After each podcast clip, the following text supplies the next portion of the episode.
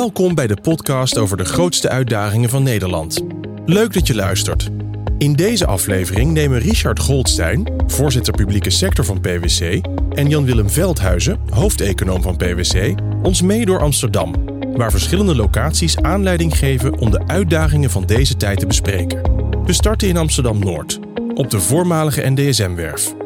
Mijn vader heeft hier gewerkt bij uh, ja, wat toen nog de ADM heette, de Amsterdamse Droogdokmaatschappij. En ik ben er als klein jongetje ook nog geweest. En uh, ja, toen was het één grote uh, uitgestrekt terrein met, met loodsen en droogdokken uiteraard, om de boten in te zetten. En kijk nu hier om je heen joh, het is echt bouwactiviteiten alom. Ehm, toch veelal best luxe appartementen als ik zo'n beetje om me heen kijk. En ook wel een vraag ja, of dit nou alleen voor de happy few is of ja, ook voor de, de, Amsterdammer waar we het zo vaak over hebben. Ja, dit is, waar we hier voor staan is denk ik wel voor de happy few. Hè? Hoog en uitkijkend over het ei en de stad. Het zal wel voor de happy few zijn. Maar de uitdaging is inderdaad voor de stad Amsterdam om alle woningen te bouwen. De woningen voor alle inkomenscategorieën, allerlei bevolkingsgroepen. En daar zijn ze ook wel mee bezig. Ze hebben een enorme, enorme plannen gemaakt. Um, Zowel hier als in uh, Zeeburgereiland en in, in Eiburg. Eh, dat zijn eigenlijk ook de twee gebieden waar de gemeente van verwacht dat er tot 2050 de meeste bevolkingsgroei gaat komen. Dus hier hebben ze echt hun zinnen wel opgezet en dat kan je ook wel zien. Hoe kijk je naar die hele beweging voor een miljoen woningen, waar je vaak over hoort dat dat uiteindelijk het, de, de, behoefte van Nederland is aan nieuwe woningen? En ja, waar het ophoudt weten we natuurlijk niet precies. Maar dat, dat zijn er natuurlijk nogal wat. En de vraag is op zo'n druk bevolkt landje ja, waar je dat dan precies moet doen. Nou, Amsterdam doet dat graag dicht bij huis. Maar nou, hoe kijk je daar wat breder naar? Nou, die miljoen, dat is wel nodig. Maar dat is een eh, uitkomst van een berekening als je uitgaat van een paar trends. Hè? Van de, gezinsverdunning die we hebben. Uh, vergrijzing, uh, verstedelijking. Als je die trends bij elkaar optelt, dan heb je ongeveer een miljoen woningen nodig. Dan hebben we een tekort tot 2030 aan een miljoen woningen. We hebben nu al een fors tekort, want we zijn structureel uh, te weinig aan het bouwen. We halen eigenlijk al, al 30, 40 jaar de jaarlijkse targets niet. Dat zie je ook terug aan de prijzen. De, de, de woningprijzen, de grondprijzen en de, en, de, en de huren. Die gaan omhoog. En die gaan uh, veel harder omhoog dan bijvoorbeeld in een aantal landen om ons heen. Het uitzondering wellicht Duitsland, waar het ook een behoorlijk probleem is. Maar uh, dat, is, dat is, het wordt onbetaalbaar. wonen wordt onbetaalbaar. Mijn eerste woningje in Amsterdam in 1990 kostte, kostte 80 euro in de maand. Gulden in de maand. Uh, nou, het is hier nog geen vierkante meter meer voor. Er is echt wel natuurlijk al een taak voor de overheid hè, om eh, de betaalbaarheid voor, voor woningen voor de onderkant. Hè.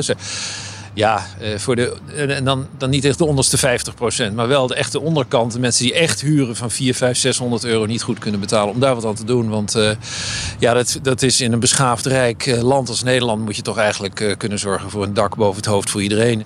De vraag is natuurlijk hoe je dit soort bewegingen stimuleert. En nou ja, ik word helaas ook wat ouder, Jan Willem. Maar ik kan me nog goed herinneren dat we het premiestelsel in Nederland hadden. Premie A, premie B, premie C. Um, en dat vrienden van mij, die hebben daar uiteindelijk uh, nou, geweldige profijt van gehad om hun eerste woning te kunnen kopen.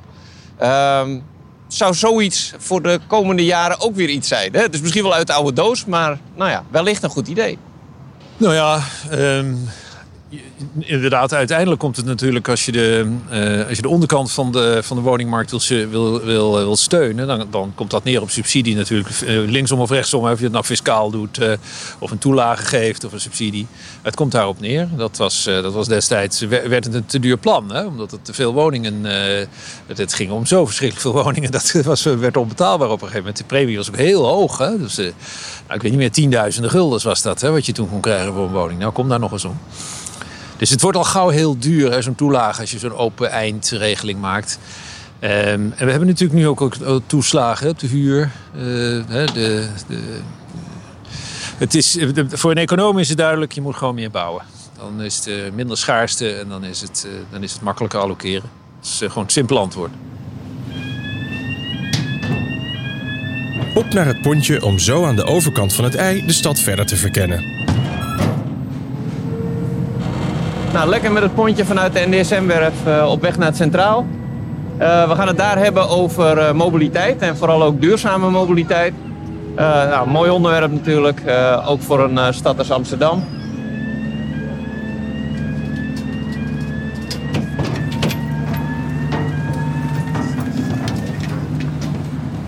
Nou, we zijn er. Onder het fietstunneltje onder het Centraal Station door lopen we. Ontzettend veel gebeurt hier. Ik heb het idee dat uh, het Centraal Station al een soort... Uh, nou, hoe lang al? Een jaar of vijf, zes minimaal een, een, bouwproject is.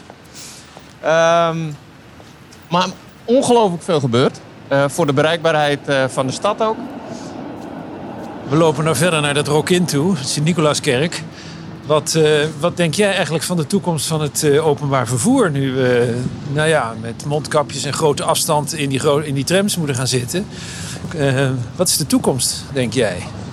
Ja, ik denk, weet je, je hebt eigenlijk twee, twee vooruitzichten. Eentje is de korte termijn.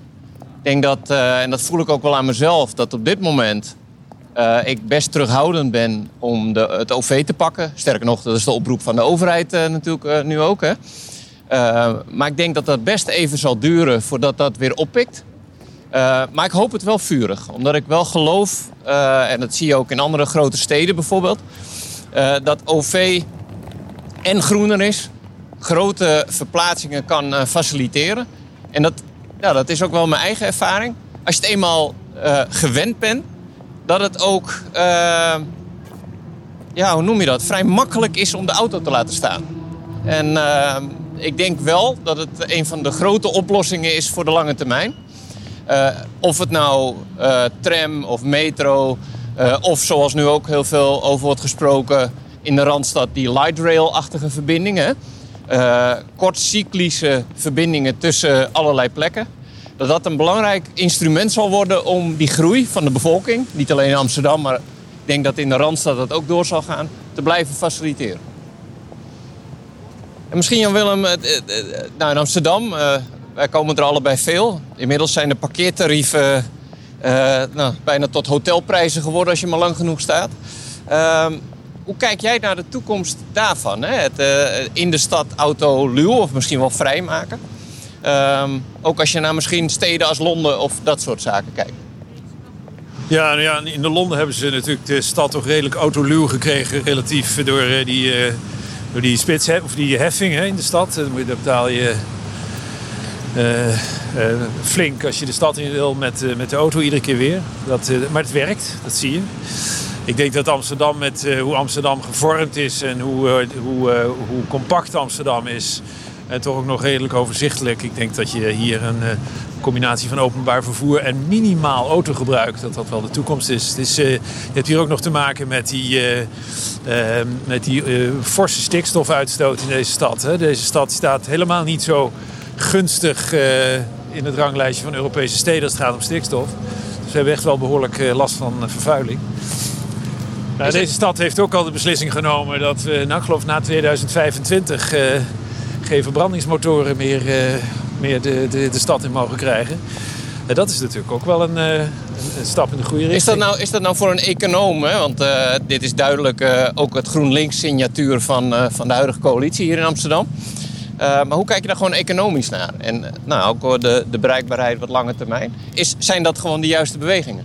Nou, die vergroening is natuurlijk de enige, de enige optie. Je moet sterk vergroenen in deze stad. Goeie, we lopen nu over het Damrak naar het beursgebouw. En het is lang geleden dat ik over zo'n stille straat liep. Het is bijna... Het raakt me eigenlijk wel een beetje hoe stil het hier is. Zonder toeristen, alle winkels dicht. nou ja, ook alle kaaswinkels en andere souvenirwinkels dicht. Ik weet niet of dat zo erg is.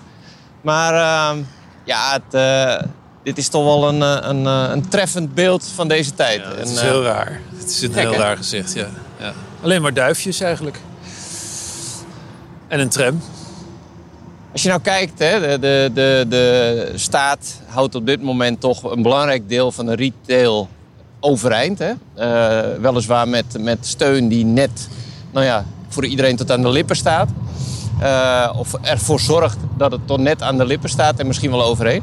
Wat zijn de verwachtingen eigenlijk voor de komende maanden voor de impact uh, hiervan? Ja, nou, de economie van Amsterdam is het zwaarst getroffen van, alle steden en regio's van Nederland. Hè. Het, het, is een soort, soort triple whammy. Veel, veel dienstverlening die afhankelijk is van dagelijks consumptie. Veel winkels, veel toerisme. Veel zakenreizigers, veel congressen. Dat is allemaal, stopt allemaal. Dus deze stad heeft wel dubbel, uh, dubbel te lijden van de corona. Nou is het wel altijd een hele dynamische... Hè, dus een, een, economie van een stad is altijd zeer dynamisch. Hè, dus er zit heel veel gekrioel van, van activiteiten. Dus zoiets als de horeca heeft ook altijd een hele hoge oplopsnelheid aan zich al. Hè, gewoon in gewone tijden. Dus ja. er zijn altijd enorm veel bedrijven die mee stoppen... en dan weer opnieuw beginnen met net iets andere formules. Dus het is ook wel heel dynamisch. Hè, dus je kunt er ook wel heel hoopvol weer naar kijken als we dit nou eenmaal doorgekomen zijn en we dat allemaal een beetje hebben kunnen dragen als gemeenschap, hè, als we iedereen een beetje hebben kunnen helpen, ja, dan, eh, dan is de stad ook wel weer zo boven Jan hoor. Dan uh, komt het wel weer goed. Ja, ja tegelijk uh, lopen we zo naar het beursgebouw. Ik, als je de afgelopen weken de krant leest, zie je dat de ene naar de andere beursgang hier wordt aangekondigd. enorme activiteit wat dat betreft. Het voelt, het voelt een beetje haaks op elkaar. Hè? Een soort ja. wereld waar het volle bak doorgaat. Ja. Aandelenkoersen die ook nou, maar blijven stijgen. Ja. Het voelt heel onwerkelijk. Ja, ja, het is heel wonderlijk. Dat, die aandelenkoersen enzovoort, die activiteiten, die hebben natuurlijk ook weer te maken met brexit. Hè? Dat uh, Amsterdam ineens even aantrekkelijk is voor, voor Europese transacties. Maar die, ja, we sparen heel veel hè, als consumenten. Want we hebben eigenlijk een tweedeling in de economie. Een, een, een economie die stilstaat, maar een, een andere deel van de economie dat heel hard doordendert. Maar die zijn geld niet uit kan geven. Dus die geven het uit aan wat gekke dingen. Zoals uh, bitcoins en uh, appartementjes in Amsterdam en, en, en, en, aandelen. dus er zitten ook wel, daar zitten wel bubbels in hoor, Richard. Dat is, daar komt nog wel een reset, zal ik maar zeggen. Ja, die overheid, die, daar wordt veel naar gekeken. Ik geloof dat zeker in de eerste maanden er heel veel waardering was ook voor alle acties en directe steunpakketten, et cetera. Um, ja, ik ben geen econoom, jij wel. Ik denk altijd als je heel veel meer uitgeeft dan dat je binnenkrijgt, dat je het op een dag ook weer terug moet betalen. En dat dat ingewikkeld is. En nou, de, minister van Financiën heeft gezegd, we hebben diepe zakken. En tegelijk denk ik, hoe lang kan dat nou ja, logisch doorgaan? Yeah. En ik snap dat dat tot de verkiezingen minimaal door kan gaan. Maar ja, ik, ik kan me ook nog wel kabinetsperiodes herinneren met statements zoals inkomsten en uitgaven moeten op peil, staatsschuld moet naar beneden, we kunnen geen hypotheek op de toekomst trekken, et cetera. Hoe, hoe, kijk je daar economisch naar?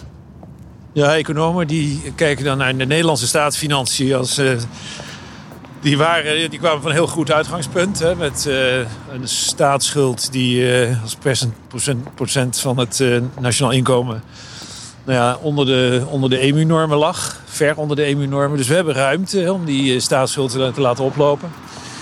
Bovendien is rente is, heel laag op dit moment. En de Nederlandse staat kan heel makkelijk lenen tegen bijna geen kosten. Nou ja, en dan is het een afweging. Hè? Is dit de investering die je dan pleegt? Ehm, dus besteed je die tientallen miljarden is dit, aan het herstel van de economie en aan het uh, aan het zorgen dat de economie straks weer op kan starten. En dat is, uh, de meeste economen vinden dat een uitstekend plan. Het is, zolang je dat kunt veroorloven tegen rente nul. Ja, wanneer ga je dat dan terugbetalen? Nou ja... is dat niet een enorme wisseltrekken op de, ja, de jonge generatie? Hè? Daar hoor je heel oh. veel tegengeluid over natuurlijk. Dat hier een geweldige inkomensverdeling of een, een verschuiving van, van welvaart ja, naar voren eigenlijk. Hè? Dus de, de ouderen die het toch al kunnen veroorloven, die hebben er geen last meer van. En onze kinderen straks nadrukkelijk wel. Ja, nee, onze schuld is heel laag hoor. Eh, dus uh, eh, 60% ongeveer van het nationaal inkomen. De Verenigde Staten heeft 100%. En dat is ook geen slechte economie. België heeft 100%. Dat is ook geen slechte economie. Dus wat dat betreft is die 60%. We hebben nog echt heel veel ruimte. Dus we doen onze, onze volgende generaties niet zo enorm veel pijn. Bovendien speelt een rol dat als je groeit, als je economie groeit, stelselmatig 1, 2, 3 procent groeit per jaar. Hè, dan eet je die schuld op. bedoeling. Dan, dan, eh, dan, nou, dan de, de groeit de economie ook die, eh, die schuld wel weer terug natuurlijk. Hè, met uh, ja. toegenomen belastingopbrengsten. Dus nee, ik maak je daarover voorlopig geen zorgen, Richard. Dat is een hele geruststelling. Nou, we lopen nu langs een van de vele gebouwen van de Universiteit van Amsterdam, Jan-Willem. en ik mag wel zeggen, niet de mooiste van allemaal. Je hebt hier gestudeerd? Ja, ik heb hier gestudeerd. Ik heb hier uh, tijd lang Russisch gestudeerd. Maar het, is niet een mooi gebouw, maar het is wel heel efficiënt. En het was een echte gekrioel van studenten. Hè? Want uh, ja, Amsterdam is toch eigenlijk ook wel uh, een echte studentenstad. Uh, met twee volwaardige universiteiten en heel veel hogescholen. het is echt een, echt een, een heerlijke stad voor Nederlandse studenten. En ook voor buitenlandse studenten. Dat was toen al zo. We hadden toen al veel buitenlandse studenten, zo in de jaren 70 en 80. Misschien leuk om even naar het onderwijs te kijken in de, in, in de breedte, voor zover we natuurlijk dat helemaal kunnen behandelen. Maar uh, nou, veel, uh, zeker in deze crisis, uh, zie je hoe, hoe, cruciaal onderwijs is voor, uh, voor kinderen, voor pubers, voor studenten, et cetera. Ehm, ook hier de, de, enorme druk op het personeel en op werkdruk. Ja, wat zouden we de komende jaren daarin, wat, wat, wat zien we gebeuren? Nou, ik denk dat hier heel veel te repareren valt. Hè. Ik denk dat we, dat we echt de cohorten van de jongeren, die zijn we echt. Uh, uh, die hebben het echt heel erg ingewikkeld. Want die kunnen niet, uh, nou ja, ze kunnen gewoon niet goed studeren. Ze kunnen niet goed hun netwerken opbouwen. Sociale vaardigheden leren. Uh, er, er, vallen er heel veel tussen de, de, nou ja, tussen de en het schip op dit moment. Dus we gaan heel veel moeten repareren hier. Dat gaat heel veel aandacht vergen van ja, mensen die daar misschien niet helemaal voor opgeleid zijn. Dus dat wordt nog wat. Dat wordt nog wat. Dus dat is, want ja, uiteindelijk, de jeugd, die cohorten die wij aan het opleiden zijn. Ja, dat zijn degenen die, die onze... Die onze economie gaan runnen over ja. 10, 15 jaar. Dus dat is, dat is echt een, is een groot punt van, uh, van, uh, van zorg. Dat moet zo snel mogelijk weer, weer aan de praat. Ik, had, ik, had, ik zei eerder al, ik ben niet echt een, een econoom. Maar ik heb wel eens begrepen dat elke euro steek in onderwijs... ja, gewoon bewezen rendeert in, in welvaart. Ja. nou, die, die krijgt nu grote klappen dus. Ja. dus ja, we zagen laatst een, een onderwijsherstelplan al. 8,5 ja. miljard uh, voor, de, voor de onderwijssector. Uh, maar de vraag of die sector dat zo makkelijk kan absorberen. Ja, trouwens. dat is het punt. Uh, en of het niet wie veel meer doen? lange termijn geborgd ja, moet worden. Ja, ja. Maar de, de, de, onderkenning van dat dit onderwijs zo verschrikkelijk belangrijk is. Hè?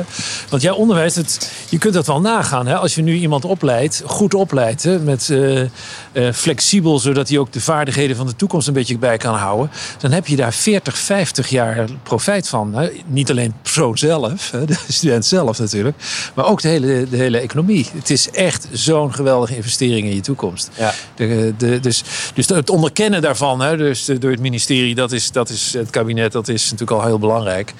Ja, wie gaat het doen? Dat is uh, even de vraag. Hoe ga je het implementeren? Wat ga je dan doen morgen? Dat is. Uh, ja, ook hier is denk ik uh, de vraag: laat je het aan de instelling of de, moet de overheid echt regie gaan voeren? nou, dat is een, een continu debat, vooral ook in het onderwijs, denk ik, met heel veel medezeggenschap eromheen wat, wat, nou, wat zou jouw voorkeur misschien wel hebben daarin? Nou, ik ben heel uh, optimistisch over, het, uh, over de creativiteit en het herstelvermogen van de jeugd. Hoor. Dus die, aan de jeugd zal het niet liggen. Ik zag laatst, nou, wat mij betreft, het spandoek van de maand was een spandoek van een jongere die daarop stond. ik beloof dat ik vanaf nu nooit meer ga spijbelen. Dus aan de jeugd ligt het niet. Uh, het ligt echt aan de kadering eromheen. Hoe, gaan we, hoe gaan we zorgen dat er weer efficiënt examens worden gehouden? Inhaalexamens. Hoe gaan we daar flexibel mee om? Hoe gaan we, uh, als mensen deficiencies hebben opgelopen in programma's, hoe gaan we daarmee om? Gaan we daar weer strak rigide zeggen? we dit, dit, je voldoet niet helemaal aan, het, aan de eindtermen, dus je krijgt je diploma niet. Of wel, hoe gaan we daarmee om? dus het, gewoon het, het hele opvangschema. Hoe gaan we dat doen? Ja. Dat is heel belangrijk. Nou ja, als ik dan kijk naar, naar wendbaarheid. En uh, ik, ik moet zeggen dat ik best heel erg onder de indruk ben hoe eigenlijk alle lagen van het onderwijs in, in die tijd van crisis uh, zijn gedraaid naar online lesgeven. Uh, zeker als je kijkt naar dat, dat die instellingen toch vrij ja, hoe noem je dat? Het zijn grote instellingen vaak, met, met vaststaande roostering, et cetera. Ja, die hebben toch wel bewezen uh, vrij goed uh, die switch te kunnen maken. En nou ja, de, vorige week weer uh, het, uh, of nee, morgen, nee, wat zeg ik? Vanavond het uh, kabinetsbesluit dat middelbare scholen weer een stukje open gaan. Ook daar moeten ze weer op anticiperen. Ik, ik snap wel dat het een enorme challenge is op dit moment. Ja. laat staan, ja, als we straks echt weer al die achterstanden moeten inhalen. Dus er gaat nog heel wat op deze sector afkomen, ben ik bang. Ben je daar optimistisch over? Ja, ik ben wel optimistisch over de, de, de wendbaarheid en weerbaarheid. En ik, kijk, we hebben een uh, grote traditie van autonomie van uh, scholen hè, en, en, besturen van scholen. Uh, en ik denk ook dat daar de kracht in moet liggen. Om de, nou, in samenspraak met de juiste medezeggenschap, die is in het onderwijs best goed geregeld, vind ik. En de professionals, dus de, de, de docenten, om daar nou ja, dit soort herstelplannen mee te bouwen. En ik geloof daarin. Uh, ik geloof vaak in regie. Uh, maar niet zo in regie uh, van de overheid als een soort masterplan waar iedereen zich aan moet houden. Ik geloof wel in die wat meer bottom-up beweging. En de improvisatietalent, dat ja, en, gebleken en de gedrevenheid. hebben. Ja, ja de gedrevenheid. absoluut. Ja. Van onderwijs naar Multatuli. Dichterbij komt het niet. Richard, we staan hier voor het beeld van Multatuli. Ja. Hij die veel geleden heeft. Hij en ook altijd, wat, uh, wat, uh, altijd een beetje aan de stok had met, uh, met de publieke functie, zal ik maar zeggen. Maar dat hebben wij nu ook een beetje. Wat, hoe kijk jij daar tegenaan? Hè? We, hebben, we leggen natuurlijk heel veel op, de, op het bordje van de overheid op het ogenblik. Hè? De overheid heeft zijn spierballen laten zien met, met, het, met, met de herstelplannen en de steunplannen. Wat, wat, zou jij nou, wat, wat, wat zie jij dat de, de publieke functie de komende tijd gaat doen? Nou, in een aantal brokken. Ik denk dat uh, als je nu naar alle verkiezingsprogramma's kijkt, dat zelfs de VVD pleit voor een sterke overheid. Um, nou, eerlijk gezegd, vanuit mijn blik wel fijn om te horen, omdat ik denk dat we de laatste tien jaar erg op die functie hebben geërodeerd. De, als je kijkt naar uh, de, de, het denken, de, nou, toch vooral richting de markt, deels heel goed, maar deels hebben we ook allerlei taken verschraald. Heel veel gedecentraliseerd of geoutsourced of de markt lost het wel op, et cetera. En daartoe, daarvoor is ook wel heel veel ja, kennis en vaardigheid weggeëpt. En um, het komt in een paar situaties erg terug. Ik denk, uh, we hebben nu die hele toeslagenaffaire. Ja, heel vervelend. Ik denk dat dat een geweldige knauw geeft in het vertrouwen van de uitvoering van de overheid. Uh, en dat moet absoluut hersteld worden. Nou, gelukkig uh, dat, dat gaat nu ook gebeuren. Uh, maar tegelijk uh, zien we breder die issues met die uitvoering van de overheid. En ja, van een afstandje en ook wel met onze praktijk er middenin staand. Ehm, ook hier zien we dat er langjarige onderwaardering is. Ik zeg wel eens onderwaardering van de complexiteit van uitvoering. beleid maken is eerlijk gezegd best wel veel makkelijker dan het ook gedaan krijgen. En uh, ik denk dat daar nou, veel te weinig aandacht voor is geweest. En dat we daardoor best een hoop zijn, uh, ja, even zo gezegd, kwijtgeraakt. En tezamen met, een, uh, met zo'n affaire, en we zien ook wel op andere vlakken ja, een soort compensaties voor falend overheidsoptreden, zitten we wel op een fragiele moment, vind ik. En dus is versterking van de kwaliteit van de overheid naar mijn idee cruciaal. Het is wat dat betreft wel het momentum voor de overheid om erop door te pakken. Dus uh, wat we net zeiden, die aantrekkelijkheid uh, als werkgever, aantrekkelijkheid van het betrokken zijn bij al die grote vragen. Uh, zonder daarin meteen te vervallen in een soort ja, luie arrogantie. van wij hebben het wel voor het zeggen en iedereen kijkt naar ons. Ik denk dat die samenwerking tussen publiek en privaat, daar zit de echte kracht. Samenwerking. Een woord dat bij het oplossen van de grootste uitdagingen in de maatschappij hoort. Woningbouw, mobiliteit, duurzaamheid, onderwijs en de overheid als bestuursorgaan. Het zijn thema's die alleen maar baat hebben bij een verbeterde samenwerking. Met lokale organisaties en inwoners, maar ook met de private sector. In de volgende afleveringen zullen we deze uitdaging voor deze en andere thema's verder verkennen. Heb je vragen naar aanleiding van deze podcast of wil je reageren? Dat kan. Stuur ons een e-mail op podcast.nl.pwc.com. Wil je geen enkele aflevering uit deze serie missen? Volg dan onze podcast in jouw favoriete podcast-app. Voor nu, dank voor het luisteren en tot een volgende keer.